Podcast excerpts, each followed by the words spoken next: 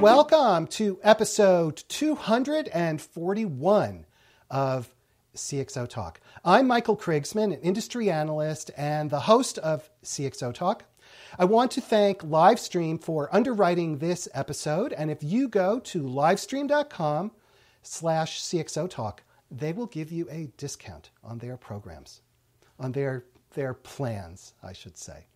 We have such an amazing and interesting show today. We're speaking about women in technology, and we're talking with four C level female executives from Workday. And I'm, I'm so thrilled and so thankful for these four women for being here. And so we are speaking with Ashley Goldsmith, who is the Chief People Officer at Workday. Diana McKenzie, who is the Chief Information Officer, Christine Cefalo, who is the Chief Marketing Officer, and Robynne Sisco, who is the Chief Financial Officer. And I'll just ask each one of them to briefly introduce themselves and describe your role, and very briefly, how did you get there? And let's start with you, Ashley. Welcome to CXO Talk. Thank you. Um, so my job, some people would call uh, human resources, but at Workday we characterize it as people, purpose, and places, which means I have responsibility for the traditional HR things like compensation, employee development, but also areas like employee communications, philanthropy, and our workplace facilities. And so my focus is all about the employee experience making sure that we are creating a great experience so that we innovate and provide terrific uh, customer service the way I got here, I fell in love with Workday long before I got here, actually, at least a few years. Um, at my prior company, we were going through um, a selection process. It was time for us to choose a new human capital management system. And um, through that process, Workday was one of the contenders. So, of course, you get to know a little bit about it. And I was not only blown away by the technology, which was incredibly impressive, but I got to know the people. And I was so impressed, um, both so humble and so smart. So, a few years later, when I got a call about Workday, I knew it was just something I had to pursue. Fantastic. So, from customer to chief people officer. And Sitting next to Ashley is Christine Cefalo, who's the Chief Marketing Officer at Workday. And Christine, you and I have known each other for quite some years now. Welcome to CXO Talk. Thank you. Thank you for having us. It's been a long, um, great relationship, Michael. So, again, really appreciate you having us here today.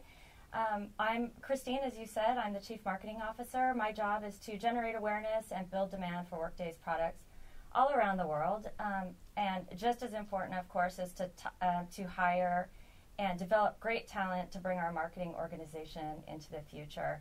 Um, the way I know you, Michael, is uh, I actually started in communications. I've been in enterprise software for about 15 years. And most of that time I spent um, in public relations and analyst relations. And as most marketers know, over time, marketing um, and communications have sort of merged and become an even larger and more measurable part of the business. And so, over um, the past two years, I've been overseeing the whole marketing and communications organization here. Fantastic. Well, thank you uh, again for joining us. And Robynne Sisco, the Chief Financial Officer of Workday, welcome to CXO Talk. Thank you. Thrilled to be here. Uh, my path to Workday was somewhat similar to Ashley. I was at a customer of Workday's and just really enamored by the Workday technology. Um, and so ended up coming here five years ago as chief accounting officer and was fortunate enough to be appointed CFO approximately a year ago. I'm responsible for all of the financial functions within Workday, which includes running on all of our own financial systems within Workday as well. And I really came to Workday with a fairly long history of finance and accounting background and had been in technology mostly in the Bay Area for the, the good part of my 30 year career. And, uh, and now have thrilled to have been here for five years. Welcome to CXO Talk. And finally, Diana McKenzie is the Chief Information Officer at Workday. Welcome, Diana. Thank you, Michael. It's a pleasure to be here. Um, I have responsibility for all of the core IT systems at Workday. We also have a team that we call WOW. It stands for Workday on Workday. And their mission is to help Workday be our first and best customer of our products, and I have responsibility for that team as well. And lastly, I have responsibility for the security that we provide to our company around corporate security as well as for our platform. I came to Workday also as a customer, although um, I had exposure to Workday and I watched Workday's trajectory over the years and would find myself in an envious position when I was with other CIOs that told me they were going to Workday. So I was pretty excited when I had the opportunity to do that with my past company, where I was the CIO for five years. 30 years in life sciences. And when the opportunity to come work for one of the best software companies in the world arose, um, I said yes. Fantastic. Well, this is a very unusual show because, of course, we've had many C-level executives on this on this show, including Aneel Bhusri, your CEO. But this is the first time that we have had four C-level execs, and so I think we should talk about collaboration. You're you're all here and obviously working together. And and so describe maybe the, the nature of the collaboration and how you think about your roles intersecting each other. Uh, who would who would like to jump in?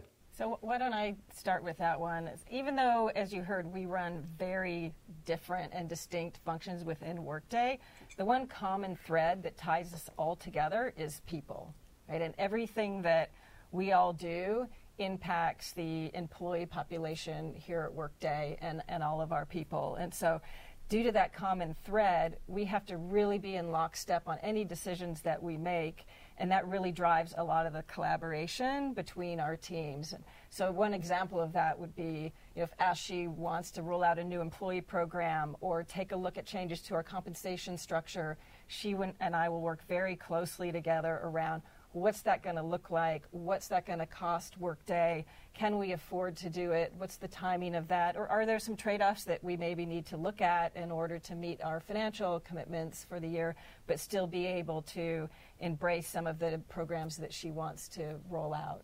Exactly. And when it's using that example, um, not only is it a great partnership with Robynne, but when you're making changes to something like a benefit or compensation program, also the partnership with uh, with Diana's team is critical because you do need typically system um, changes to support what you're doing, and then also with uh, Christine's organization because you're doing these great things, you want to be communicating them both really well internally, but also probably externally with what could be future candidates and employees. Yeah, and I, you know, Michael even though we all spend a lot of time with our own team, so Ashley obviously with people and purpose, etc., you know, and I look at us as representatives of our organization who are joining together to join to drive the business forward. And so, of course, there are natural intersections. Like I obviously work a lot with Diana. Um, I have a marketing technology team, and I work a lot with um, both Ashley and Robynne. Particularly um, in marketing, I always say, you know, who you are on the inside is who you are on the outside. And at Workday, our core values are extremely important. And so I partner very closely with Ashley on that part of the business. The other thing that I really want to take a moment is, Michael, you know um, who uh, the, the, key stakeholders for Workday uh, solutions are. And I'm sitting right here with my internal clients, the CFO, the CHRO, and the CIO.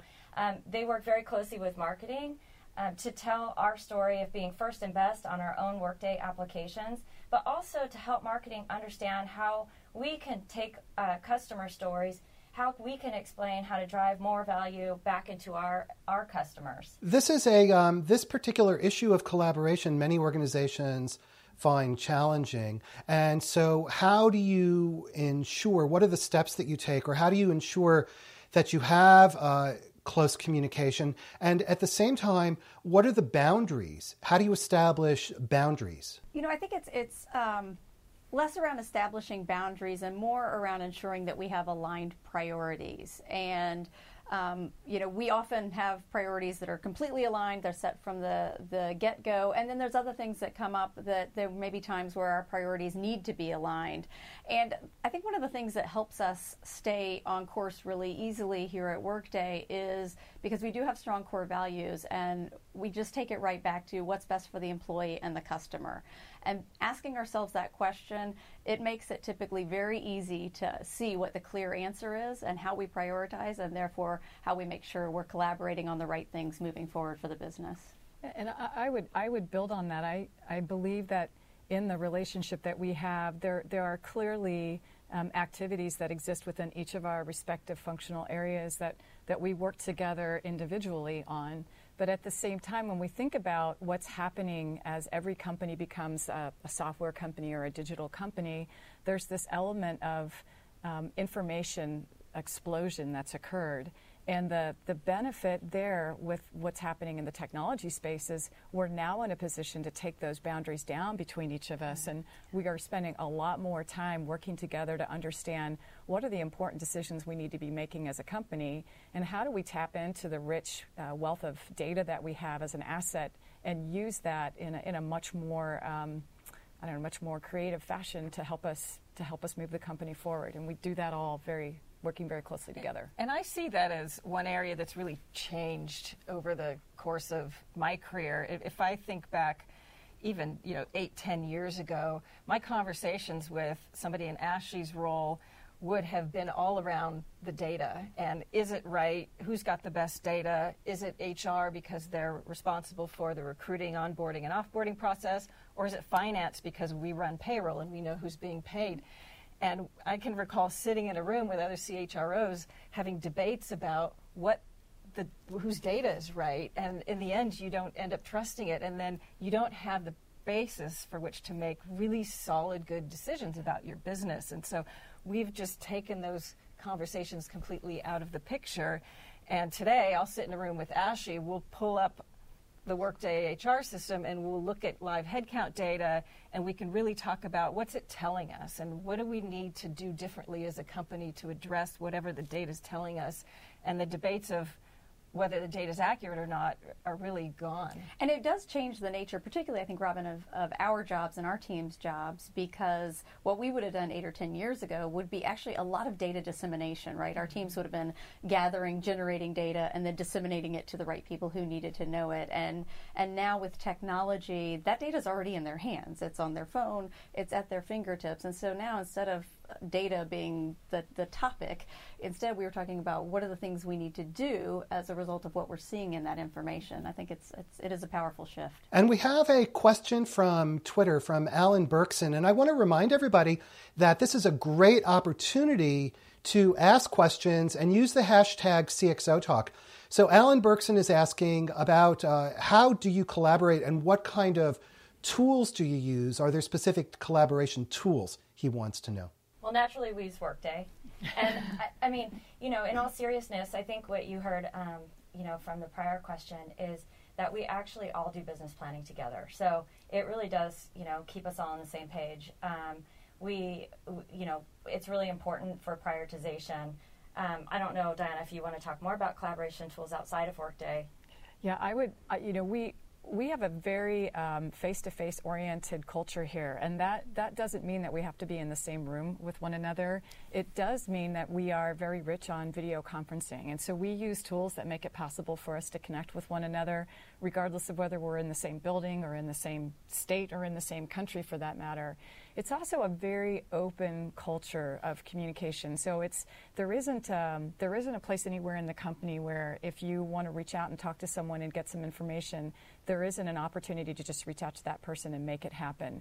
Um, like a lot of other companies, we struggle with the number of these tools that have continued to proliferate that are out there, and we're working to tackle that. And that can always be a great conversation to have at some other point about how we're going about doing that. You mentioned, uh, somebody mentioned earlier, and there was some discussion about the customer, about the, using the, the customer and employees as the reference point. Can you elaborate more on how you think about customers and and employees and why that's so important? Yeah, uh, employees are our number one core value, and um, our our founders said this from the beginning, which is happy customers equal. Uh, excuse me, happy employees equal happy customers. And we believe that to our core, which is why employees are number one value and customers are number two. And so, what we all do is think about how we are creating an experience for our employees where they feel appreciated, valued, where there's a sense of belonging no matter who they are, where they came from, and that they feel like what they do matters because every single person at Workday, what they do does matter. And if we can create that environment where they can do their best work, then we know that they will innovate and we know that they will provide exceptional service. And so that's why this notion of really putting employees at the forefront for us matters so much. Yeah, and I think, you know, the core values just keep us really centered. You know, when I think about am I on the right track, I always go back to those core values to make sure that we're really, um, you know, focused in the right places, Michael, and making sure that we're putting our investments in the right place. You know, from a customer standpoint, I have the opportunity, of course, to tell great customer stories every day. But all of our jobs um, is to always enhance and deliver the best customer experience possible. I think one of the things that makes us a little unique on that front is that you know, we've talked about this a little before. We are using all of our own products, and so every employee in Workday at Workday uses Workday, whether it be from a you know HR perspective, or I want to change my payroll tax deductions, or I'm submitting an expense report, and so every employee has a connection to the customer in terms of the product, right? And I think that makes it very unique, and that any interaction between employees and customers have this commonality where you know we really understand what our customers are seeing when they're using our products because we're living that lifestyle as well. Yeah, that's right. And I would just add one more, and that is we're all very customer facing in our roles. So we have responsibility for running our own areas of the business, but we also have responsibility for interacting with customers. And that gives us a tremendous opportunity to take the feedback that we hear from them and bring it back in and use it to influence the, the direction of our product in addition to the experience that we have internally. And then, Michael, I just want to I just want to highlight one more core value. We're very uh, core value focused here at Workday, and um, I think you know David and Neil did a great job when they founded the company, setting out those core values and making sure that employees are always extremely focused on them. But I, would also just highlight integrity. Um, we have six values, but as we talk about customers, employees, I always feel like integrity is extremely important. As Robynne said, we all have very customer-facing roles, and of course, employee-facing roles. Um, as well, and I think that that's a value that can always we can always check against to make sure that we're always on the same page and delivering the right experience, um, which is authentic back to our. So these core values have uh, a, a, practical import import for you. It's not just they're not not just abstract. Mm-hmm. I mean, even so, uh, huge love of our core values. We all are, but even um, from a marketing execution standpoint, we are always um, looking back at a core value, uh, fun you know, is this marketing? Are we delivering a fun experience? Hopefully, you've experienced that in some of your interactions with Workday. Hopefully, somebody's seen an advertisement and maybe laughed. Um, we're constantly checking back the core. I can't express how important the values are. I, I, think the values actually really drive our priorities too. So when we, if we get to a point where we need to decide between two things that may be conflicting or mutually exclusive, the conversation really quickly turns back to what's the right thing for our employees, what's mm-hmm. the right thing for our customers, you know, what's the path of you know greater integrity if you know if there's a difference there, and and so that really they help us even with day to day decision making as yeah. well. And they, it is it's the first company I've been in where they are so much more than a poster on a wall. Um, or something that you hear about in orientation. I mean, they, they really are fundamental and core to who we are, and they they are present in every decision we make. A few a few years ago, I um, participated in a dinner for uh, a bunch of young women who were on a college tour in the Bay Area. And the really common question that I received uh, from these soon to be college graduates was I have so many options. How do I know if the company that I'm looking at is right for me? And my advice back was when if you know ask them what their core values are and if you get a consistent answer throughout your interactions with the business, then you know those core values are real. And if those core values align with who you are, then it's probably a great decision. That's good advice. Good answer. We have another question from Twitter. You're all leading organizations, and so of course, staff development is key to what you do. And Angie Reese on Twitter is asking, How do you empower your staff to raise the bar. Ashley's team does an amazing, to- uh, amazing, amazing job with talent development at Workday, and so I would love to, you know, give you huge props for that. every people manager at Workday has gone through a special training that was developed um, over the last year, and I can't say enough great things about that.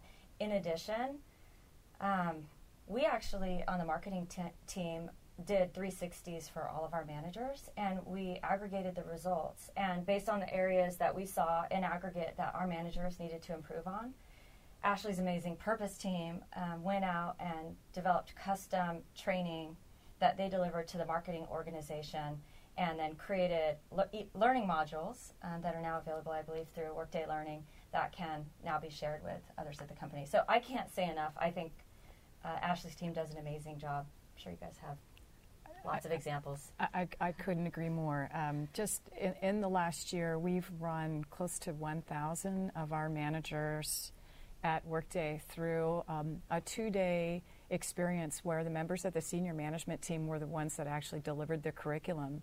And the curriculum was very specific to the core values conversation we were just having, which is how do you, how do you as a leader, be a great leader, but also be a great manager and it means you have to understand who your people are. You have to understand what motivates them. You have to understand where they want to take their careers. You have to spend time with them. You have to actually want to be a manager. And for us to allocate that amount of time to that number of people to focus specifically on what does it take to be a good manager, um, I don't think I've ever seen another company do that. And the the um, the response throughout the organization has been very supportive of that because I think our, our workmate population feels like they've got a management team that really cares about them deeply and what we need to do in order for them to feel like they're maximizing their potential here. We also have a culture and a history of allowing people to really move around in different areas of the company. And I think that's something that's a little unique. Uh, managers don't try to trap their employees in their teams. They really you know, allow them to go out and explore other areas of the company, which ends up being a really great thing for Workday because then they develop as employees. They get to learn other parts of the company.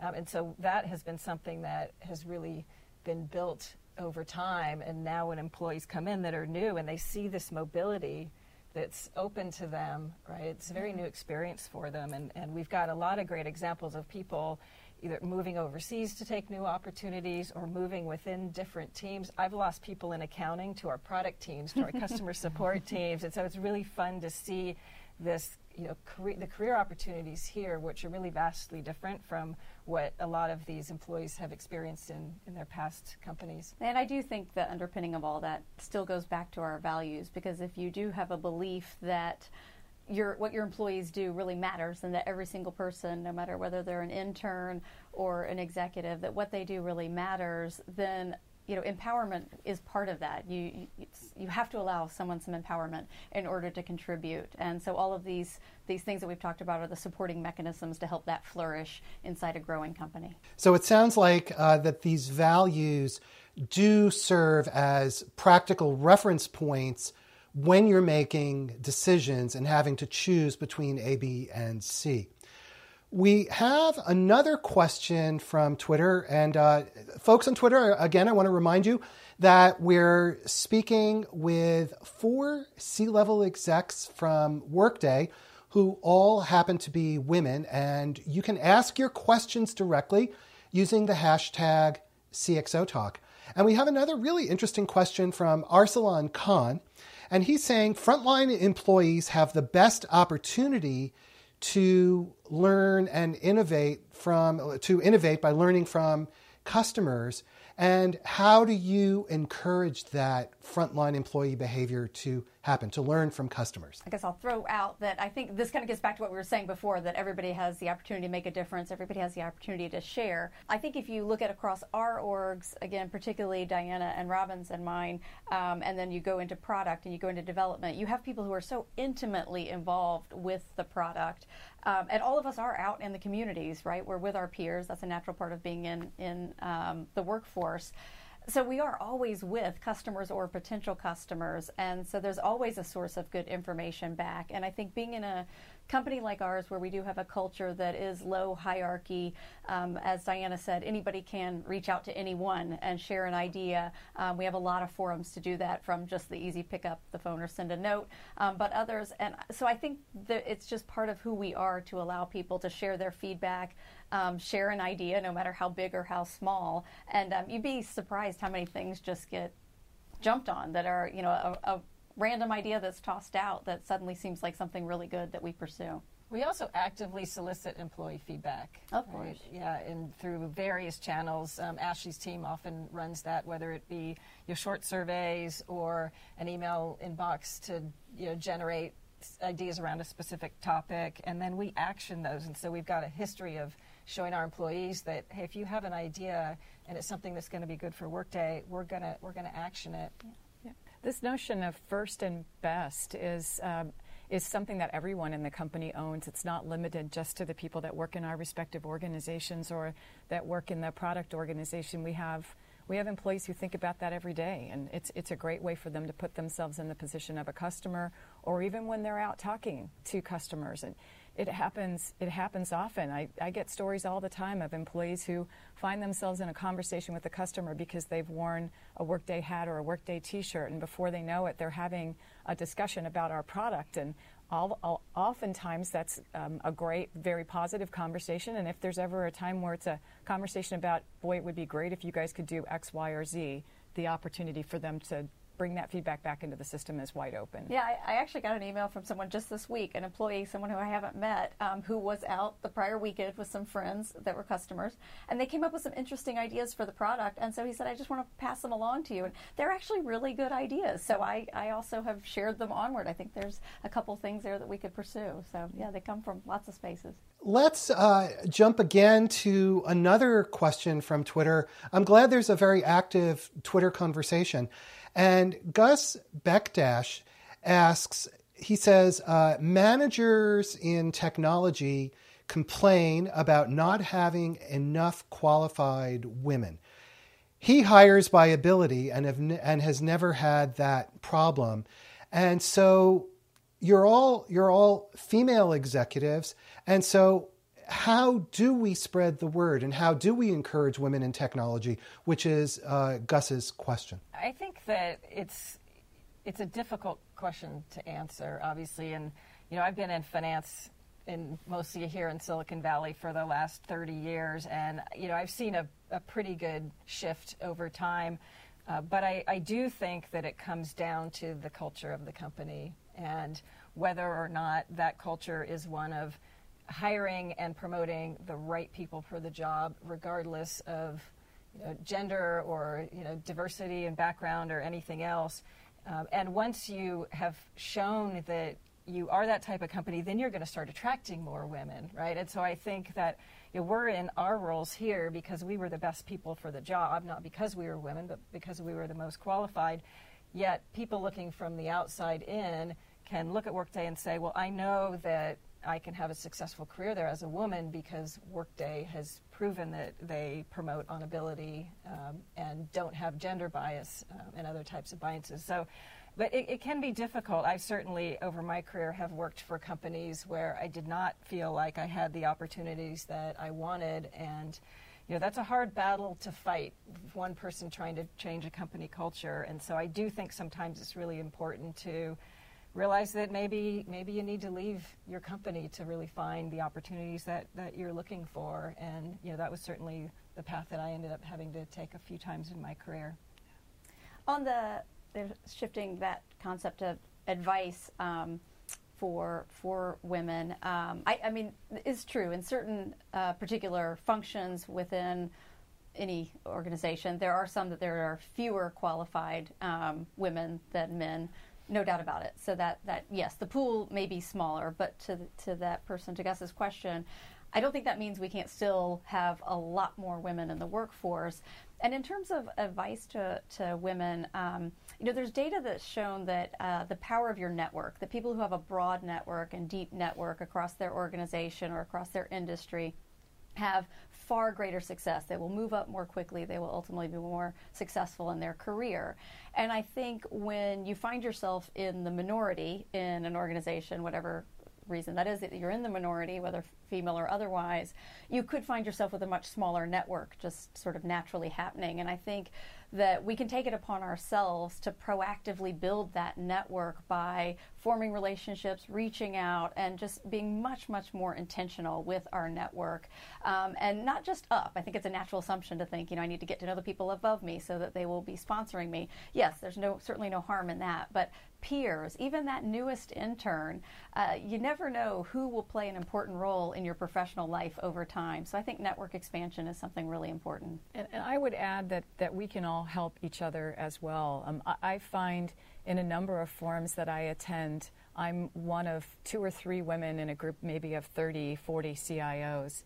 And, and one of the things that, that we've all um, started to do more is to proactively seek out other women that we know that would be great for that forum and, and work hard to extend the invitation so that there is more diversity around the table. And when there's more diversity around the table, the conversation changes and the opportunity for inclusion becomes greater. So I think there's an element of that that we can we can take on as well. And certainly inside IT, which is a technology function, there are far fewer women than in other areas of the company, uh, of companies in general. So at Workday, how did you end up having four female C-level executives? Did this was this by design? Did it just happen naturally, organically?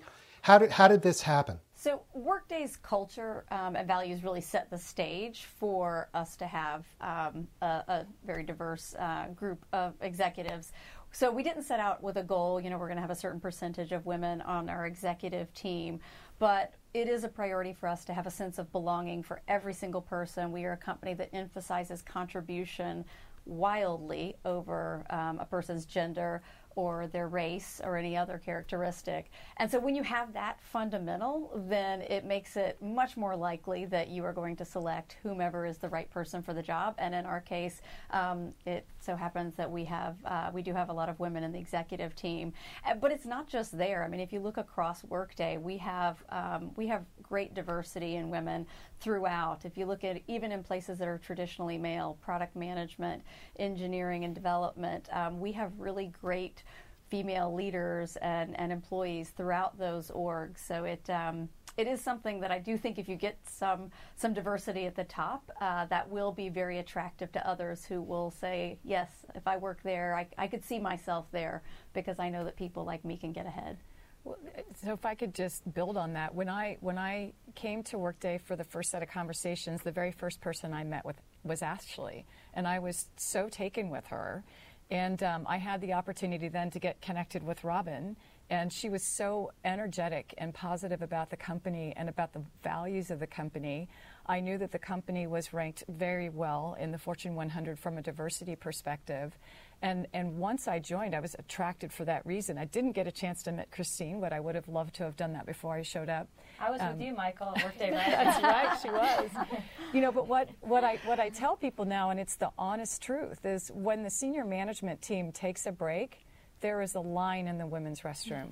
And I just don't know how many other senior leadership teams have that vignette to go along with them. Yeah, so I think, Michael, it's worth noting that though, you know, there are four of us here, the senior management team is quite a bit broader than just the faces you see on workday.com, for example. And there are a number of amazing women that the next time we sit down and talk to you, we'd love to bring them along and have that conversa- broader conversation as well. Sure. And I, I know some of those folks, folks like Leanne and others.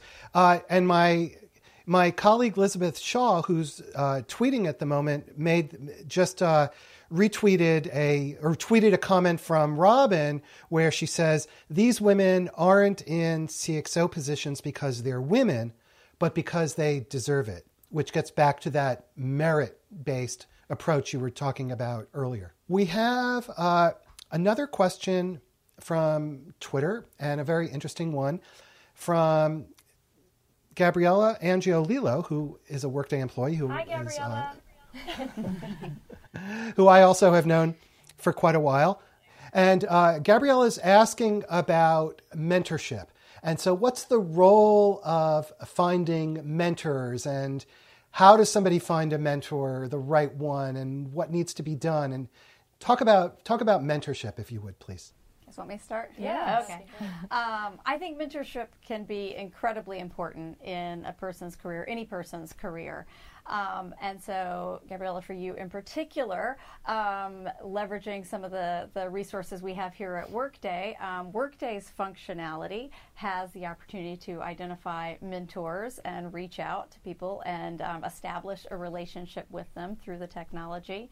Um, but for anyone, I think you know the a big piece of it is just understanding what it is that you are seeking in your mentor relationship what are the areas that you want to develop in or places you want to get advice and then targeting somebody who you think will meet those needs and can help with that.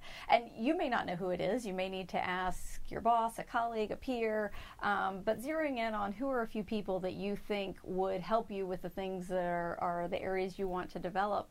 And then just ask. I think people would be wildly surprised how often you will get a yes, even from people quite senior in your organization, that you'll get a yes to um, a mentoring relationship. Because I think, I mean, we all really do want to help, right? We all want to see other people grow and succeed. Um, so I would say just reach out. Absolutely, and I, I personally have several. Um, several mentor relationships um, with people at Workday, and um, that I meet with them on a regular basis, and um, answer questions, and they may or may not be on my team. I, I want to just highlight Gabriella for a second. Gabriella, I hope you don't mind. But Gabriella was on the marketing team, and now she's uh, moved into building products for Workday.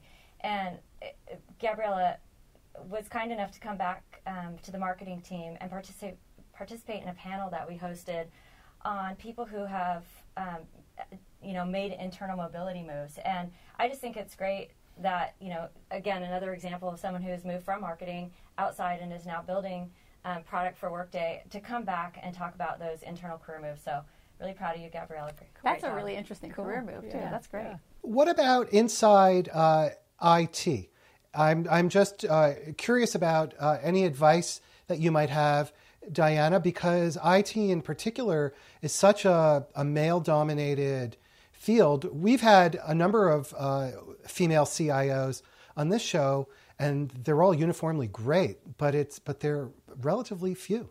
You're relatively a rare breed. Yeah, no, this is definitely a focus area for me and for any other person who's in a role like mine. I, I think the the statistics show that there's uh, qu- quite a few number of women that are choosing to major in the field of science and technology and they they emerge from the university and, and join the ranks. And there's a point where they make a decision for whatever reason um, not to continue. And i think there's an opportunity there to catch some of the women at that stage of their career and make sure they are getting access to the best mentors and the best sponsors and, and making the right decisions um, one of the things that uh, that we're doing actually next month is we've um, within within my organization specifically have sponsored a book review of a, of a book called The Confidence Code, and it's a, it's a it's a very um, good read, research based read on how women sometimes um, don't think about putting themselves forward for that next position because they have a fear that they may not bring everything to it. They may not have all the experience they need to take on that position. And it's how do we how do we help each other um, build the confidence that we need um, to take that leap to say yes when you're asked to do something that you think you may not be completely prepared for, um, because that's in essence the way you're going to stretch and grow the most. And if you fail, you'll learn from it and you'll pick yourselves up and you'll keep moving. So I think there's some element of helping women to think differently about how they can push themselves further in this career that will help us to build the ranks in the pool of future leaders and um, CIOs. So it's so I, am sure for all of you, it's uh, the the advice has to do both with uh, advice to women as well as to their organization or their company. And so, what other advice do you do you have? Uh, maybe the the other three three of you uh, share your your thoughts on what women can do or what companies can do. I, I think one of the things that I've noticed over my career is is that we we tend if we're looking at promoting somebody maybe into a role we just got promoted out of we tend to look for people that are going to do the job the same way that we did the job because that's our that's our comfort level and i think that you know the awareness of that bias is really important for leaders and managers to think about because maybe the best person for the job is someone who's actually going to do things completely different from how you did them, right? And that diversity of thought can be really, really important. And so, you know, just to ask everybody to really think about how am I looking at the candidates for a job, whether it be an external hire, internal promotion, you know, do I have a unconscious bias to try to find somebody who's like me? And would the company benefit from somebody who's maybe quite different? And to just kind of open open your mind uh, for opportunities for people. And maybe it's somebody who's never done that role before. I mean certainly all of us at one point had to break through the ranks of the the CXO job, and that's not an easy thing to do. But somewhere along the line, someone gave us the opportunity to do a role that we had never done before. And so I think if we can just get managers and leaders out there to think a little differently about that and that the best person for the role may not be somebody who has already done the role before. And as I was, um, you know, preparing for this conversation, Michael, I was actually thinking, what advice would I share? And maybe this is a, a result of Ashley and I working so closely together, but I actually thought the exact same thing, which is ask, ask, ask, speak up, you know, have confidence. Like, you're amazing. Like, find a mentor, find a sponsor. I, I look at those as slightly different. Um, sometimes it's the same, but I've had great mentors and great sponsors. I'm guessing we all have.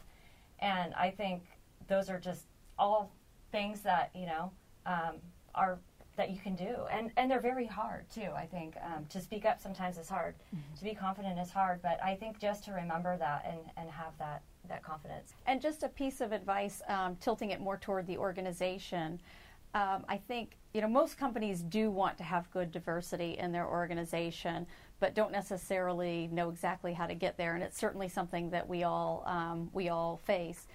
And I think one of the most important things is just having good data. Um, and it does come back to data being so important because it's it goes beyond just knowing what your percentages are and hoping that you can raise those, but being really intentional with your data and so, for instance, um, with collaboration with the four of us, we talked about what questions do we need to answer about diversity in Workday, and then how do we have that data ready for us. And so, we have diversity dashboards that really speak to what are the common questions, and it's it's it's what can get into the heart of where you might be losing your diversity. So it's what are your promotion rates? Where does attrition vary within your organization? How does pay parity look? Um, where are you losing people in the attraction funnel? Are you getting enough people at the top and they're falling out during the interview phase? So if you if you know where you have an issue, you really can target your efforts and I think that's where you can look at whether you need to look at blocking bias that may inadvertently exist somewhere or look at better attraction programs. Once you have the data, then it becomes a lot easier to be intentional. We have only a few minutes left, and I wonder whether you can share your thoughts on what is the, the value or the benefit, and maybe this is obvious, but maybe not. What are the values and benefits of developing a diverse uh, organization? And at the same time, what are some of the challenges or the stumbling blocks that you've seen organizations face? And I'll ask you to keep your answers relatively short because we only have a few minutes left. Uh, so I think that one of the benefits is when you get different points of view and perspectives and people with different backgrounds in a room together, you're going to end up with the best answer you could possibly generate, right? You you won't have groupthink. You'll have diverse perspectives on a problem and then applying your core values like what's right for the workday what's right for the customer what's right for the employees then you can come to you know the the best solution to a problem that likely nobody would have come to that same conclusion by themselves. And i think that diversity of thought that diversity of experience uh, the diversity of background really helps bring all the different perspectives together and you end up with some of the best decisions and best creativity partic- which is important particularly in a technology company I would I would build on that that we, we look at our customers and our customers are all very diverse. And by being able to reflect that diversity at the leadership table here and within our organization, it just helps us be better connected to them and to make sure we're truly listening to their needs and their wants and reflecting those in our products as we develop and our communications as we, you know, reach out to them about, about what our products are capable of doing. And I think it's really just a, a, fact. I mean, the, the demographics, if you just take the U.S., the demographics of the U.S. are shifting wildly so quickly. I mean, we will be a, a country where the minority is the majority in just a matter of years. So companies that don't get this right are going to really struggle to have the talent that they need because diversity is, is part of who we are. And it looks like Christine Cefalo, you are going to get the last word because we're just about out of time. All right. Well, I was just going to say I have nothing to add because I'm so proud to be a part of this team. They said it perfectly, so I have nothing to add. Thank you, Michael. Well, we are out of time. This has been one very, very fast 45 minutes. I would like to thank everybody for watching, and really, I'm very grateful to Workday and to these four amazing women Ashley Goldsmith, who is the Chief People Officer at Workday. Diana McKenzie, who is the Chief Information Officer at Workday, Christine Cefalo, who is the Chief Marketing Officer at Workday, and Robynne Sisco, who is the Chief Financial Officer at Workday. And I said before we started broadcasting, we have a lot of chiefs and no Indians here today. Thank you so much. and everybody, thank you for watching, and thank you to Livestream for being such a great partner to CXO Talk. Go to cxotalk.com and be sure to like us on Facebook and subscribe on YouTube. And we'll see you next time, next week. Thanks, everybody. Have a great day. Bye bye.